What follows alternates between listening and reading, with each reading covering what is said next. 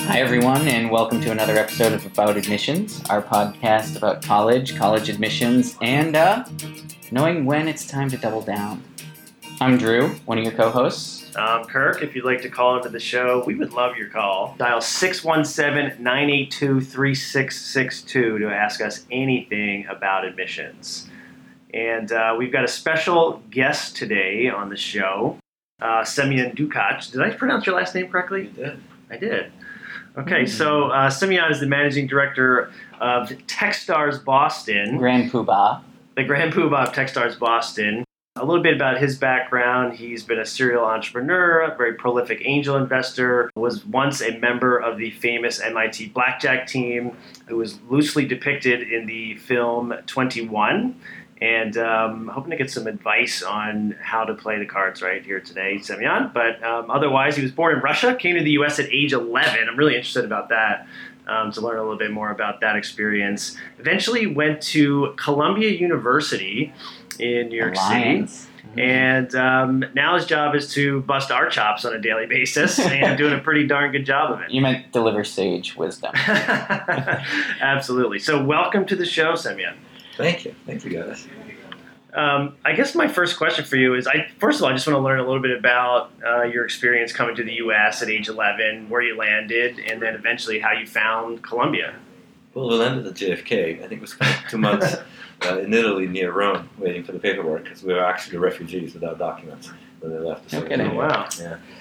Um, yeah, it was pretty interesting landing in the U.S. I remember uh, getting the first burger in a burger place. and my father going in there and getting us all burgers and coming back like with a white face, like a total shock because it was like ten bucks. really? and, and, uh, he had like 20. Oh my gosh. yeah. I, I- I remember that pretty, pretty clearly. We lived in, in the projects actually in Newark, New Jersey for the first six Oh, months. New York. Yeah. And then, then fortunate enough, my dad actually got a job in Texas in the oil industry. So Mm. off we went to Houston, Texas for the next seven years. A Texan, huh? That's right. Where'd you go to high school? It's called the Jones Bankruptcy. Oh, Jones Vanguard. Hmm. Is that like a non-traditional high school? It was a magnet program for supposedly gifted and talented kids. Ah, in the inner city in a very depressed part of town where they kind of could bring some kids over into their kind of like the reverse busing oh wow, scenario. interesting. Texas always fought back against the, the busing Hmm. mandates. Huh. So that's the way they did it. Did you play football in high school? No. Didn't think so. no. But when I went to the football game, You did? oh yeah. Friday yeah. Night Lights? Yeah, we were like second in the state. One year. Really? Played in the Astrodome in Houston. The magnet school gifted and talented team was second in the state of Texas. Oh, no, no, there were no magnet. The magnet school was a school. within a Oh, school, okay, okay. And none of us won. It There's zero intersection between the football team and the magnet program. Yeah. There was the regular school. so did you did you always long for New York City? Then is that how you decided to look into Columbia, or I don't know. I think I applied to a few schools. Got rejected by MIT that time. actually. it And uh, yeah, Columbia's main appeal was the location for sure. was? Where else did you apply other than MIT and Columbia? Uh, You well, remember? Some schools in Texas, Rice. Hmm. All right. And, uh, U- University of Texas in Austin. Yeah. Berkeley, Harvard. Was it a tough decision to decide on Columbia? Um, no, it was the best school we got into. Oh, well, so, And it but was how- not in Texas. I got into the ones in Texas. I figured. Yeah, and I was ready to get away from home. yeah. Uh, Okay. Cool. Awesome. And so, you, what was your major at Columbia? CS, I believe. you were right, it was computer science. Yeah. Did you know what you were getting into when you applied there? Like the, the core curriculum, the great books, the whole nine yards. Oh, yeah. You knew. You knew. Oh, okay. You the, did your The homework. core curriculum was not that, that intimidating. I kind of liked that. I actually went to a school of engineering, so I had to do half. I had to do like one of the philosophy and history classes, one of the art and music classes. So the engineers was half of the core curriculum, basically. Mm. So it Was the wasn't general bad. sense among engineers that it was like, uh, ugh, I've got to like read books like with words? You know, on it wasn't for everything? me. With words. yeah. yeah, yeah. I, I hated being pigeonholed into math and science in high school because I wasn't particularly good at math and science. And I was called like that kid, you know, who was very good at that Yeah. stuff. And then it always sort of pissed me off. I wanted, I took AP English. I wanted to take AP History. They wouldn't let me. And uh, I've always thought of myself as a fairly balanced person with very diverse interests. How do you think the liberal arts education helped, like the engineering side? Do you think there was crossover, was good uh, relief when you got to? Well, I think if you certainly helps people who become engineers. Now, of course, I didn't become an engineer, Yeah. right? But people who do become engineers, I think they learn how to write and how to communicate, and how to think, and it's great. It's really, it's really good for you. But I, I am not generally a fan of core curriculums, right? Because even though it's good for you, I think fundamentally in education, like you have to, you only learn well when you're interested, when you're excited, when you want to learn. So being forced to learn stuff that you don't want to learn is rarely very effective. In my What do you want to learn when you're in college? well, in my case, I like those classes. right? Yeah. So for me, it was great. But for the engineers who just want to do engineering, no, I don't think it's probably added that much value.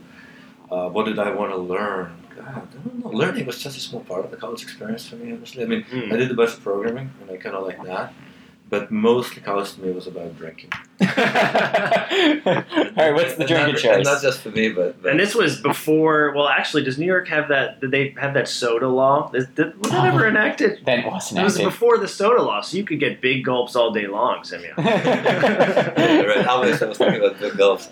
Uh, no, I mean, the social experience was great for sure. So, and actually, when you applied to Columbia, I mean, from your background, you must have been a financial aid recipient. I was. honestly. Um, For and one year. Second year, my mother got a job teaching at Columbia. Oh, So really? my parents moved to New York. I got to go home for dinner, and uh, they waived the tuition completely, you know, for employees. they So- did. Nicely Wow, done. full That's tuition great. remission. Full tuition for for like, she was some kind of adjunct professor or something. Wow, for, and for an adjunct professor, that does not happen They anymore. used to do it for janitors. You were like a That's janitor true, at yeah. MIT. You could kid would go for free. Yeah. Um, so then you went to MIT for what was the program at MIT you went for? It was the PhD program in computer science. Okay. And but I mean, did you have so going for a PhD program in computer science? You had you must have had a, a very sort of uh, defined view of what you wanted to do and get out of it. But did that pan out the way you no, thought? no, not at all. I actually thought I'd be become some kind of professor of computer science. Oh, really? That's my yeah. I really liked the, the programming, and, but uh, while at MIT, I, I actually got away from computers entirely and got up to the gambling. So for those listening at home, we mentioned earlier the movie Twenty One. The book is called Bringing Down the House. You've seen the movie, I imagine.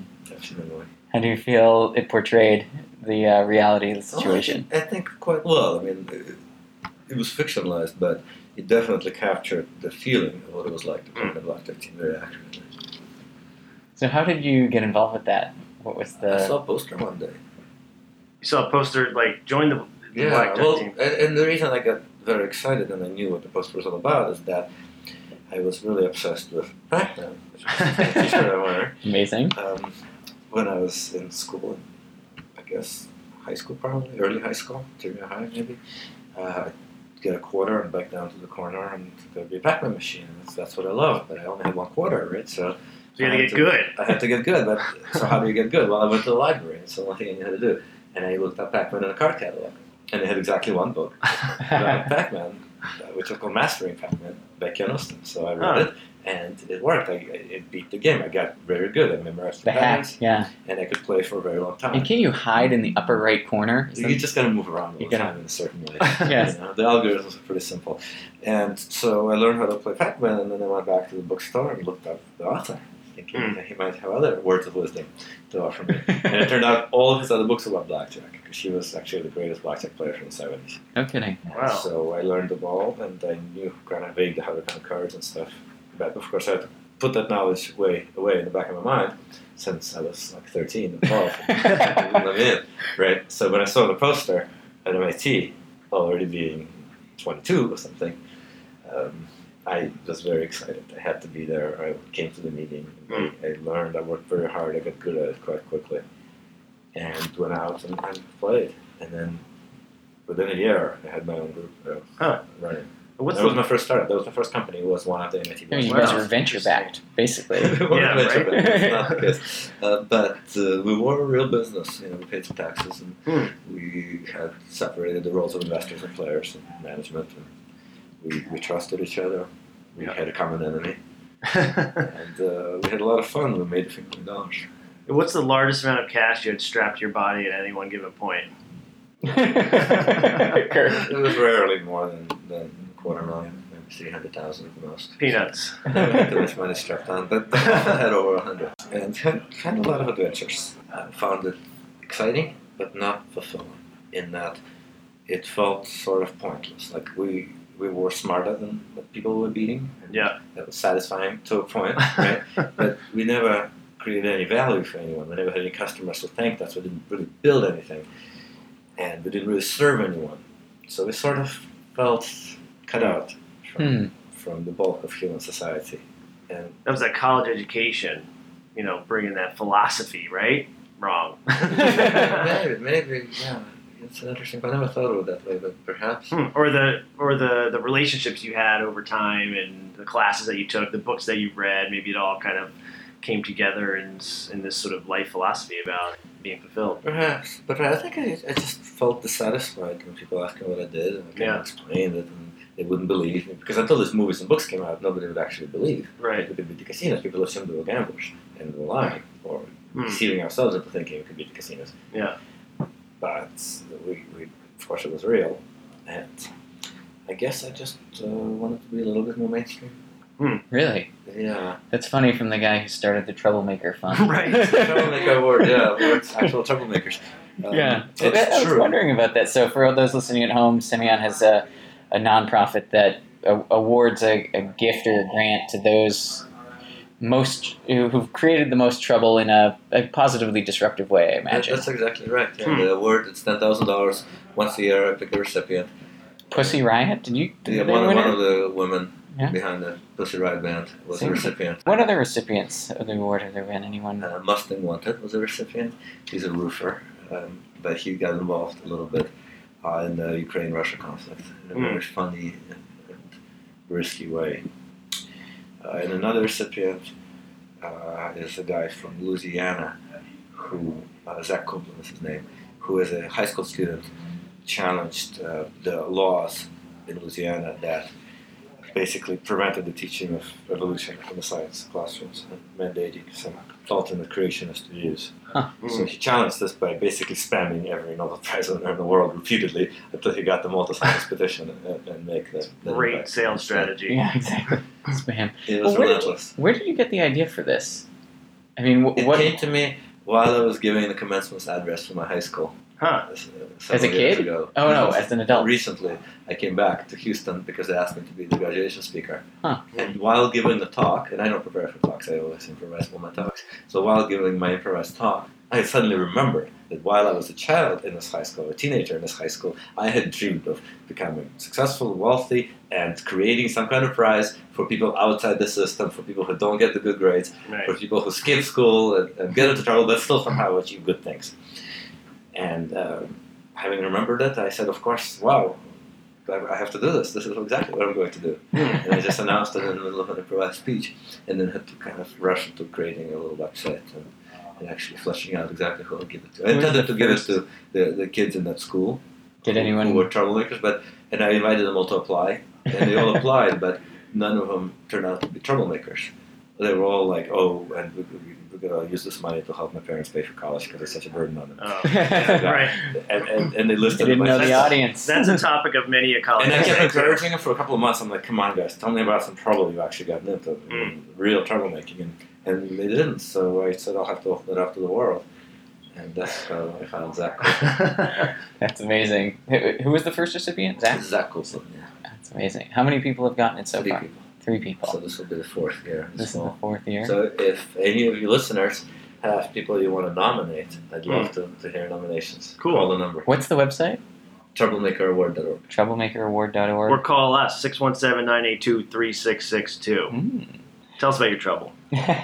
what about your kids? Where would you suggest they go to school? Right, would they- My oldest has already graduated from U Chicago, and the rest, uh, well, the next two are in high school now. yeah. So yeah, I, I never recommended colleges to, to No. any of them. I mean, you know, up to them to figure out where, what's comfortable and what's right. Yeah. And where the college is right. So one thing I, I've learned, and from the experience of my oldest daughter, is that I, I really don't want to encourage my kids to go to college at all. I think that's be something. Well, motivation for that should come from within, Mhm. and I don't want that to be a standard expectation. I don't believe in this normal routine path of do this, do that, go to Mm. college, go to grad school, whatever become, whatever you're supposed to become. I just don't think that's the right way to live. So I, I would love it if my kids figured out what they want to do with no limits and no bounds, Right. and either found out some way to be productive and happy in society, or or went to school for some purpose that they had. Right. I expect most of them will go to college. Yeah, as I soon just- as you say that, you know you're they're bound to go to college. they have to rebel against you. And they're going to Columbia as a legacy. Exactly. That's funny. My father, when I was applying to college, uh, forbid me from applying to MIT. That was the only stipulation. He said it ruined his life. he ended up. He actually, when he he and my uncle gave the commencement speech in '99, two years before I graduated high school, and they literally said the same thing on stage. They're like, "This place ruined our lives." it was sure that went over well. like, round of applause. Right. Yeah, absolutely. what other questions do we have for Simeon? Would you recommend someone do a startup instead of going to college?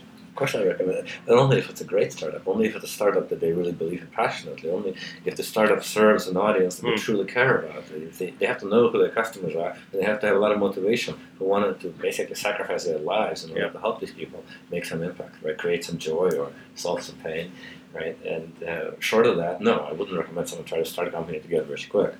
But if they do have this passion, yeah, life is too short to take any sidetracks. I say do it now. You can always get educated along the way. That's a good That's point. great. I like that. But probably the best strategy is to start college then drop out. That's probably the yeah, best Yeah. strategy for startups then. 'Cause then than you get doing the- it at college. The stamp Well, imprimatur. no, plus yeah. you, can, you can recruit a lot of great people. You can also reduce the dropout Yeah, at the true. college. That's a good point. So college is a great place to find people who don't belong there and, and create a company instead. Last question. Double down with an ace in your hand? Yes or no? Absolutely. Absolutely. Okay. Words to live by.